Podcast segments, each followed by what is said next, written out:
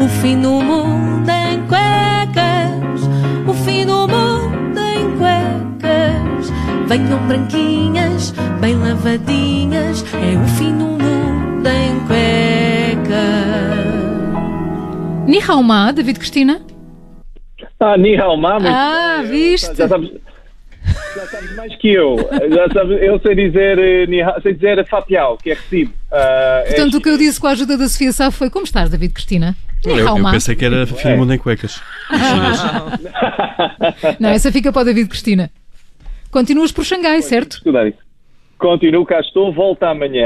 É só um, é um saltinho, é, são só dezasseis horinhas de avião. É um coisa pouca. Olha, e hoje vamos falar de sapos de louça? É verdade, hoje venho falar de sapos de louça, hoje vamos partir a louça toda. Uh, mas antes disso, uh, queria, queria só falar de um dos meus temas favoritos, uh, que é a FENPROF.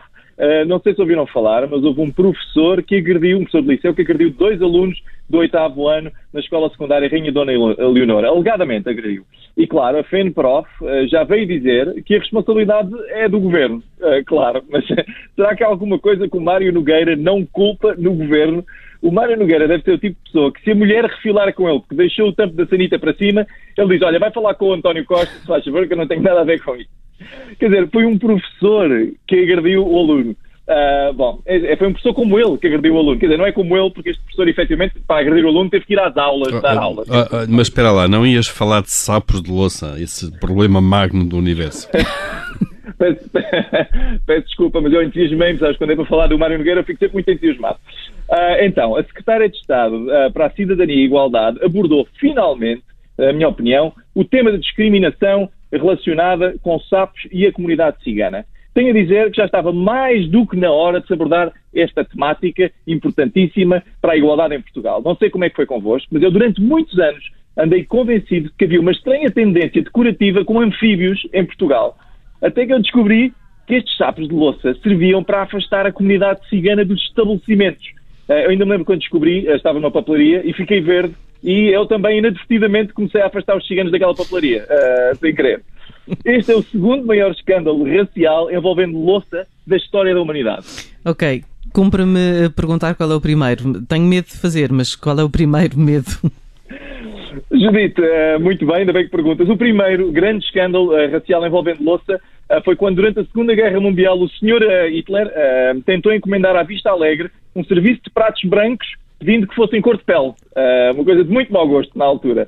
Mas este escândalo é, é demasiado para mim. É, como é que nós podemos ficar todos impávidos enquanto um grupo é de tal maneira discriminado à nossa frente todos os dias? E aí tens razão, porque há realmente muitos preconceitos para com a comunidade cigana. Ah, sim, sim, isso também, isso também, mas eu estou a falar dos sapos, eu estava, estava a falar dos sapos. Quer dizer, quer dizer, o que é que os sapos fizeram à comunidade cigana para merecer este tratamento? Eu nunca, nunca vi um sapo falar mal a um cigano, nunca.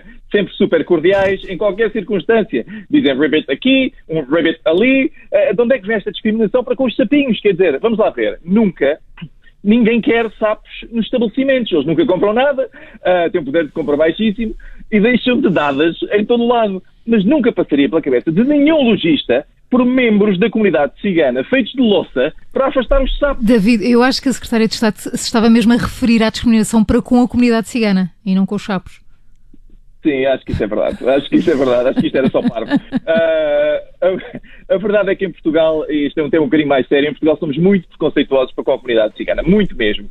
É, é de tal maneira que uh, a maior parte das pessoas nem registra que é preconceituosa para com os ciganos. E, porque a conversa típica em Portugal é: és racista? Não, claro que não. Eu tenho amigos de todas as diferentes etnias. E depois a gente pergunta: então e ciganos? Ah, não, isso é diferente. Uh, por isso, em Portugal há diferentes etnias e depois há as etnias que são diferentes. Uh, por isso mesmo, eu queria aproveitar esta rubrica para deixar uma mensagem positiva de solidariedade.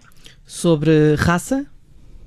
Mais sobre louça, Judite. Mais, ah, mais sobre bom. louça. Uh, Estás muito preocupado com a louça. Vamos usar a louça como uma ferramenta de solidariedade e não de ódio. Vamos parar de usar coisas de louça para afastar pessoas de quem não gostamos. Senão, onde é que isto vai parar? Daqui a bocado os estabelecimentos vão tentar impedir o André Ventura de entrar com imigrantes de louça, não é? Ou, ou o governo vai tentar afastar o Mário Nogueira com o quê? Com uma sala de aula feita de louça. Isso não tem um medo. Fim do Mundo em Cuecas com David Cristina. Se não ouviu tudo, vai poder fazê-lo dentro de minutos no nosso site e também na app do Observador. Até amanhã, David. Até amanhã. O fim do mundo em cuecas, o fim do mundo em cuecas. Venham branquinhas, bem lavadinhas, é o fim do mundo em cuecas.